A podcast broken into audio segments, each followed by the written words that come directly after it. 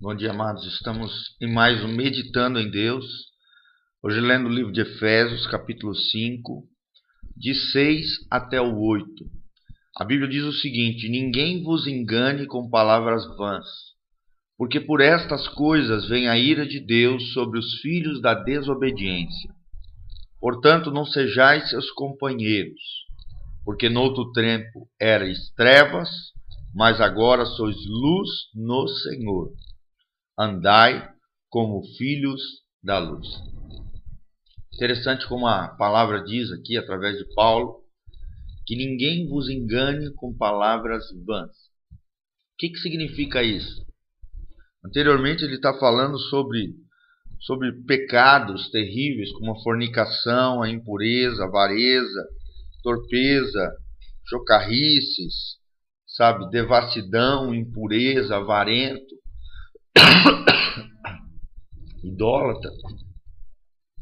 E a Bíblia diz que quem, quem pratica essas coisas não tem herança no reino de Cristo. Ou seja, você não pode permitir que ninguém venha dizer que isso é normal, que isso é apenas um problema, que esse tipo de prática errada, de pecado, não vai trazer consequências espirituais sobre você. A Bíblia chama isso de palavras vãs, palavras de engano, palavras de pessoas movidas por Satanás para enganar a sua vida e o seu coração, tratando esses pecados como coisas normais na sua vida, como coisas cotidianas, como, como coisas atuais, coisas que todo mundo pratica e que não vão fazer mal nenhum para você. Toma cuidado com esse tipo de palavras, isso são palavras de engano palavras vãs, palavras que não vão levar em nada, a não ser a ruína e destruição. A Bíblia diz que quem pratica tais coisas estão debaixo da ira de Deus. Da ira de Deus, isso é algo muito sério. E a Bíblia chama estas pessoas de filhos da desobediência. Por quê? Porque têm desobedecido a lei de Deus, a palavra de Deus, têm quebrado, violado as leis e os mandamentos do Senhor.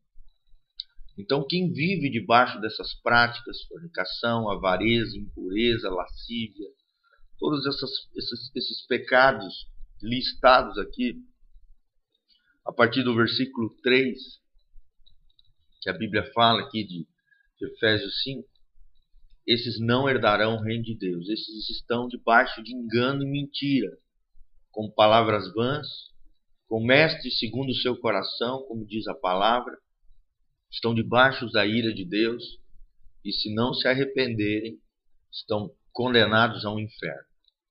Por isso, se você está debaixo de qualquer uma dessas práticas, arrependa-se, mude de direção, peça perdão ao Senhor, mude de atitude, porque senão você está debaixo de uma posição perigosa, debaixo da ira de Deus, sendo um filho de desobediência. A Bíblia diz que de tais pessoas nós não devemos ser de maneira alguma companheiros, ou seja, pessoas que andam junto, pessoas que são amigos íntimos desse tipo de pessoa, porque a Bíblia fala, a, a Bíblia fala que nós devemos nos apartar deles, porque tais homens, tais mulheres nos contaminam. E o chamado à santificação um chamado de separação. Separar. Isso não significa, obviamente, que nós não possamos evangelizá-los, influenciá-los positivamente, mas andar junto, ter amizades profundas, caminhar todo o tempo junto, como a Bíblia diz a terminologia companheiro desse, desse tipo de pessoa, nós não podemos ser. É o que a Bíblia nos orienta. Existe aquele velho ditado que diz: Diga-me com quem andas e te direi quem és. Se nós andarmos com esse tipo de pessoa que anda debaixo desse engano, que é filho da desobediência, está debaixo da ira de Deus, é provável que eles exerçam influência negativa na nossa vida e talvez te façam tropeçar.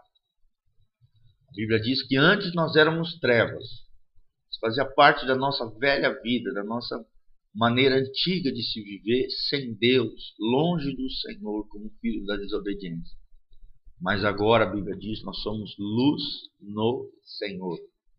Ou seja, se estamos no Senhor, se caminhamos com o Senhor, A luz de Deus deve brilhar através da nossa vida. Mas como é que brilha a luz de Deus na nossa vida? Através das nossas atitudes coerentes com a palavra de Deus, através das nossas palavras coerentes com a palavra de Deus. A boca fala do que o coração está cheio. Se você estiver cheio do Senhor, a sua boca sairá coisas maravilhosas de Deus. As suas atitudes resplandecerão a luz de Deus. Seu rosto brilhará com a glória de Deus. E Deus será glorificado na sua vida. Agora, se o seu coração está cheio de trevas, você só fará besteira. Irá exalar trevas, sujeira, imundícia através das suas atitudes, através das suas palavras, através da sua vida. Mas Deus não nos chamou para as trevas. Essa era a nossa antiga maneira de se viver. Bíblia diz: ainda eres, antes eres trevas.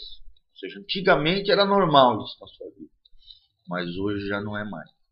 Porque nós somos luz no Senhor. Quem tem um Senhor tem luz. E aonde for essa luz resplandece. Ela dissipa todas as trevas.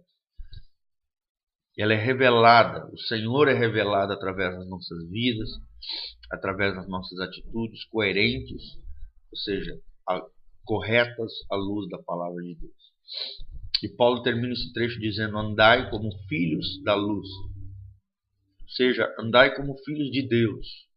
Que a luz de Deus resplandeça através da nossa vida. A luz da palavra, a palavra revelada de Deus esteja no nosso coração em todo o tempo, falando com pessoas, evangelizando, tocando pessoas, influenciando positivamente as pessoas, manifestando a glória de Deus, o coração de Deus. Não importa se você vai agradar as pessoas ou não, importa agradar o Senhor e ser uma voz profética, uma voz de Deus, uma luz de Deus aonde Deus te plantou, aonde Deus te colocou. Esse é o desejo do coração de Deus. A minha oração é que nós possamos viver isso, não enredado em palavras vãs, debaixo da ira de Deus, como filhos da desobediência, mas sim que possamos ser luz no Senhor e andarmos como filhos de Deus, refletindo essa luz do Senhor por onde nós formos. Essa é a minha oração. E que você seja essa luz do Senhor, aonde Deus te enviar, aonde Deus te colocar. Glória a Deus e que Deus te abençoe. Em nome de Jesus.